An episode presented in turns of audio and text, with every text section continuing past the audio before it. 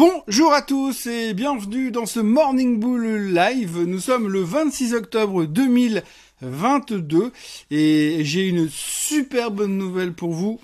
Tout va mal tout va mal, c'est la cata, l'économie est en train de ralentir, on est en train de s'effondrer, le marché d'immobilier se pète la figure aux États-Unis, c'est la fin du monde, euh, la confiance du, consommateur est au plus bas aux États-Unis, elle va sortir en France aujourd'hui, ça sera pareil, c'est la fin, euh, c'est la catastrophe, il n'y a plus rien qui fonctionne, tout est au ralenti, euh, les gens ne consomment plus, les consommateurs n'ont plus envie de consommer, on a peur, tout va mal. En plus, il pleut dehors. Et c'est une sacrée bonne nouvelle puisque, ben, comme tout va mal, eh bien, la Fed n'aura plus d'autre choix que d'arrêter de monter les taux, de changer de positionnement, d'être moins au quiche, de pivoter, de revenir en direction d'une politique un petit peu plus calme au niveau des taux. C'est en tout cas ce qu'on espère parce qu'autant vous dire que si la semaine prochaine ils continuent à rester au quiche et puis ils nous disent non non mais nous on va continuer à monter les taux encore l'année prochaine, je suis pas sûr qu'on va apprécier par rapport aux chiffres qui sont sortis hier.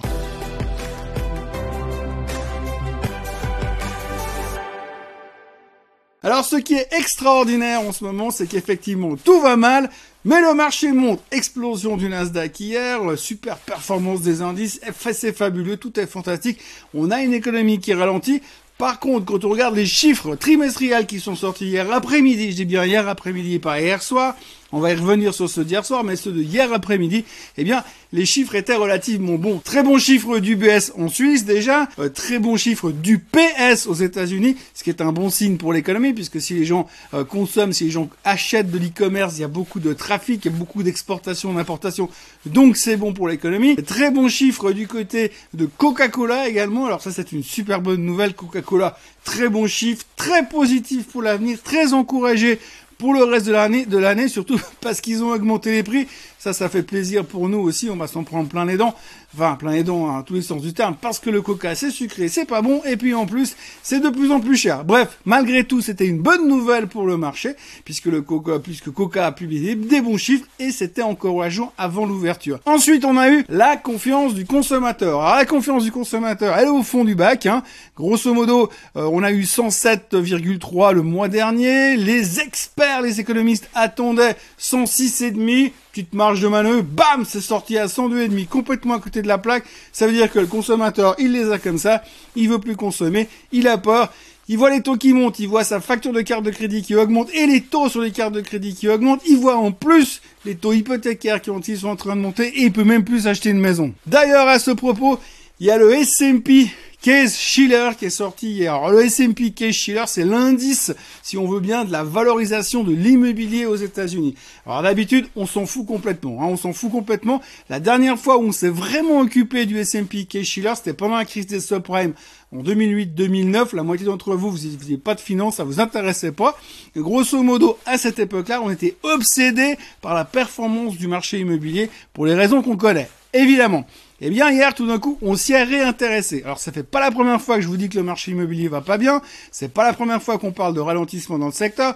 C'est pas la première fois qu'on parle de cette problématique de taux d'intérêt, de taux hypothécaire qui monte, puisque je vous rappelle qu'on disait que la semaine dernière, le taux hypothécaire à 30 ans était à 6,94 aux États-Unis.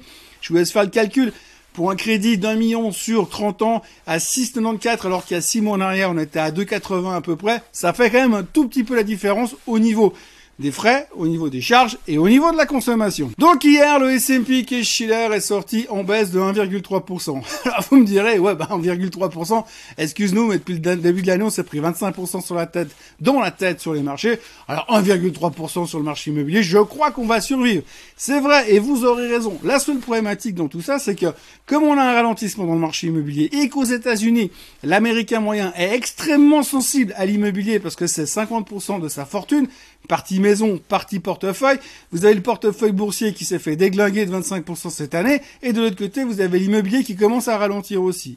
Il faut savoir qu'aux États-Unis, ils peuvent emprunter directement sur leurs biens immobiliers s'il y a de la marge.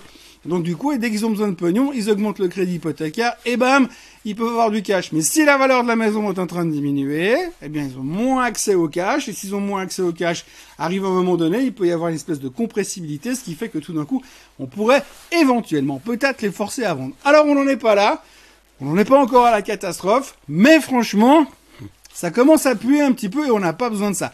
Donc c'est une mauvaise nouvelle. C'est une nouvelle qui prouve encore une fois que la stratégie de la Fed fonctionne.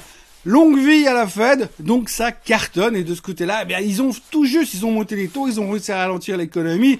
Il y a tout qui est en train de partir en vrille. Donc lâchons-nous sur les marchés boursiers, puisqu'on le sait, les actions, elles aiment quand les taux ne montent plus. Donc c'est encourageant et c'est pour ça que hier, on est monté. Alors vous allez me dire, ouais, mais bon, si j'ai bien compris, là, il y a tout qui est en train de ralentir, pour ne pas dire de s'arrêter, donc ce qui veut dire qu'on va en récession. Et donc si on va en récession, c'est pas forcément une bonne nouvelle. Alors oui, bien sûr, bien sûr, on va en récession, c'est évident.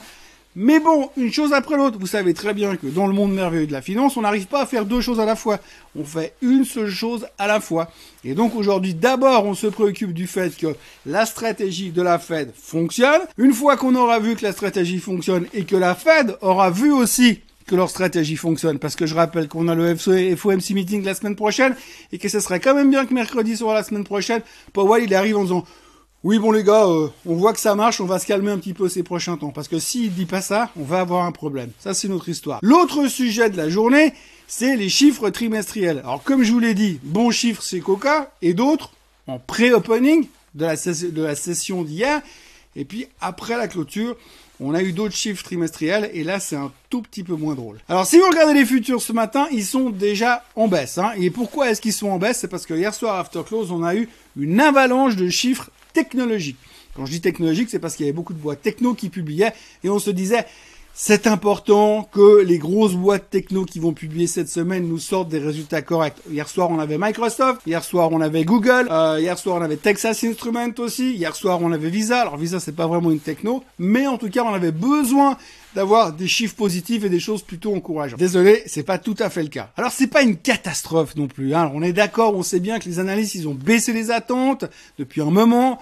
Donc du coup, les boîtes sont plus ou moins capables de sortir des chiffres en dessus des attentes. C'est le cas de Microsoft. Microsoft a battu les attentes, alors pas de 80%, mais ils ont fait mieux que les attentes.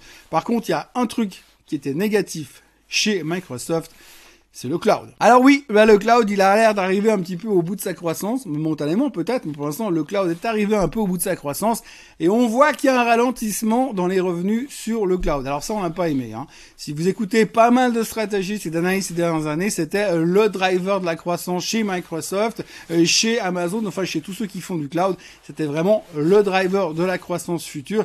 Et si là tout d'un coup ça ralentit, c'est un peu comme le nombre d'abonnés chez, euh, chez Netflix. Hein. Quand ça ralentit, on n'aime pas trop. Bah là, c'est pareil. Un ralentissement sur le cloud, bam, on n'aime pas. Microsoft, moins 8% hier soir after close. Amazon, ils n'ont pas encore publié, publieront jeudi soir. Mais comme ils font du cloud, bam, moins 4% hier soir after close. Puis il n'y a pas que le cloud qui ralentit. Y a euh, la publicité sur Internet est en train de ralentir aussi. On l'a vu sur Snap, on se dit ouais, Snap, c'est de la daube, c'est pas pareil, on peut pas comparer. On se dit ouais, si Google, ils sortent des bons chiffres sur le côté publicité Internet, tout va bien parce que Google, c'est quand même Google, quoi. Et eh ben Google, ils ont annoncé qu'il y avait un ralentissement sur la publicité sur Internet. Et bam, Google, moins 6% hier soir. Mauvaise nouvelle, on n'a pas aimé du tout. Alors globalement, les chiffres de Google sont relativement bons, de nouveau, mais déception sur les revenus, déjà, première chose. Puis deuxième chose, bah, ralentissement sur la publicité. Donc euh, c'est un peu tout le, le secteur qui s'en prend plein les dents. Évidemment que Twitter aussi devrait s'en prendre plein les dents, sauf que Twitter, eh bien, Elon Musk en a profité pour annoncer qu'il aurait bouclé le deal normalement vendredi soir. Donc du coup, forcément, bah, Twitter ne peut pas baisser mécaniquement puisque ils vont se faire racheter à la fin de la semaine. Mais en gros, ça va mal, ça va pas bien, il y a que des chiffres négatifs, on a aussi des mauvais chiffres chez Spotify. Euh, finalement, le seul qui a publié des chiffres relativement corrects hier soir, c'était Visa, qui a annoncé des très bons chiffres, qui a battu les attentes et qui en plus annonce une augmentation de 20% de leurs dividendes. Donc que des bonnes nouvelles.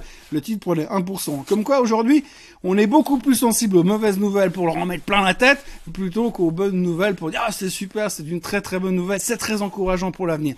Non, on s'en fout. Puis de toute façon, ce qui nous intéresse aujourd'hui, c'est d'avoir que des mauvaises nouvelles pour que la fête finalement ils viennent nous couper, arrêter de nous monter les taux parce qu'on en a ras-le-bol. Et c'est ça qui nous fait avancer pour l'instant. Alors là on est un peu au milieu de nulle part. Hein. Je vous avoue que si on a un tout petit peu psychologue dans tout ça, on se dit non mais attends, Donc en gros, on attend des mauvais chiffres économiques pour espérer que la Fed vienne baisser les taux ou arrêter de monter les taux tout au plus, ou en tout cas être moins au quiche qu'aujourd'hui. Et en même temps, de l'autre côté, quand on a des mauvais chiffres sur les sociétés, là, ça nous plaît moins parce qu'on aimerait quand même que de l'autre côté, on ait des bons chiffres sur les sociétés pour continuer à faire monter les titres. Donc en fait, on aimerait des mauvaises nouvelles économiques, mais des bons chiffres sur les sociétés, parce que ce qu'il faudrait idéalement, c'est faire peur à la Fed pour qu'elle ralentisse son cycle de hausse des taux, et puis de l'autre côté, euh, que les sociétés continuent à aller dans la bonne direction. Parce que si elles vont pas dans la bonne direction, ça veut dire qu'à terme, on va quand même aller en récession. Et donc ça, si on pouvait éviter les deux, ce serait pas mal. Sauf que pour l'instant, on se préoccupe déjà de régler le problème de l'inflation,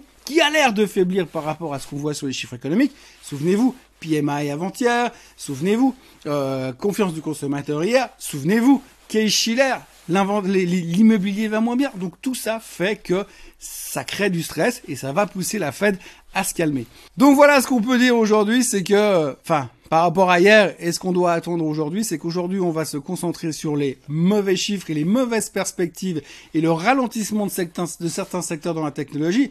On signalera encore Texas Instruments qui a publié des chiffres coup-ci, coup-ça hier soir, mais qui en plus annonçait des perspectives absolument immondes pour le reste de l'année, ce qui veut dire qu'au niveau des semi-conducteurs, même si on a une petite lueur d'espoir il y a quelques jours, là on commence à se dire, hum, ça sent pas super super bon, mais de l'autre côté on est complètement embourbé dans cette histoire de taux, pas taux, récession, pas récession, inflation, inflation, récession, récession, inflation, bref on est en train de tourner à toute vitesse et on sait absolument pas où aller, et je vous dis pas que psychologiquement si on pouvait prendre une petite douzaine d'antidépresseurs pour calmer le jeu et puis juste respirer et faire de la méditation transcendantale ces prochaines heures, ça serait pas mal du tout. D'ailleurs, à ce propos-là, il y a un exemple assez flagrant. Euh, vous, avez, déjà entendu parler de monsieur Jeremy Siegel. On en a déjà parlé la semaine dernière, la semaine d'avant. Le mec, il est à toutes les 48 heures pour faire des prévisions sur les marchés. Et c'est marrant parce qu'elles sont complètement à l'opposé les unes des autres. Alors là, la dernière en date, c'est euh, il pense que si la Fed commence à ralentir la hausse des taux, éventuellement, il pourra éviter, ils pourront éviter un désastre sur les marchés en 2023. Donc le mec, il est prof d'économie à la Wharton School aux États-Unis. Je sais pas, ils ont pas de cours, ils sont en vacances pour l'instant parce qu'il a l'air de s'emmerder à un point qu'il est obligé de faire des prévisions toutes les 5 minutes sur les marchés. Mais c'est un peu là le résumé de ce qu'on vit aujourd'hui sur les marchés. On fait des prévisions, on anticipe, on attend du mal pour avoir du bien, on attend du bien pour avoir du mal. Bref, on est en train de nager dans un truc, c'est un meltdown total, et plus personne ne sait quoi faire. Donc du coup, on a quoi? Trois jours de rebond, trois jours de baisse, trois jours de rebond, deux jours de rebond, trois jours de baisse, ça va dans tous les sens. Le seul point positif pour l'instant, c'est que la vol est en train de se calmer. Le Bitcoin remonte en dessus des 20 000 dollars. Eureka, l'or et le pétrole sont pour l'instant toujours dans le coma. On commence à se poser beaucoup de questions pour les élections américaines du 8 novembre, parce qu'il y a déjà pas mal de gens qui commencent à avoir peur qu'on va arriver à un résultat euh, 50-50. Et puis il faudra de nouveau prouver que c'est les démocrates ou les républicains qui ont gagné à raison de 12 voix dans tous les, euh, dans tous les États américains. Ça va être compliqué. Donc on reste de l'air à une vitesse stratosphérique ces jours. On va dans tous les sens. Il n'y a plus aucune rationalité. Et on a l'impression que si on pouvait générer de l'énergie avec ce brassage d'air qu'on est en train de faire aujourd'hui, eh bien on serait tranquille euh, pour avoir de l'électricité pendant euh, tout l'hiver, voire peut-être même l'hiver prochain. Euh, voilà ce qu'on pouvait dire aujourd'hui. Euh, écoutez, moi je vais vous dire une chose. Euh, n'oubliez pas de vous abonner à la chaîne Suisse Côte en français. N'oubliez pas de liker cette vidéo. Et puis revenez demain parce qu'il y aura certainement plein de trucs drôles à raconter. En l'occurrence, il y aura les chiffres de Meta Platform qui seront publiés ce soir. Autant vous dire que vu l'environnement, je suis pas sûr que ça va être super positif au niveau des publicités. Mais bref, on peut toujours rêver. Et puis comme de toute façon, on a tendance à interpréter une mauvaise nouvelle comme une bonne nouvelle et vice versa. Tout est possible aujourd'hui. Passez une excellente journée et puis moi je vous retrouve demain matin à la même heure, au même endroit, comme d'habitude. Bye bye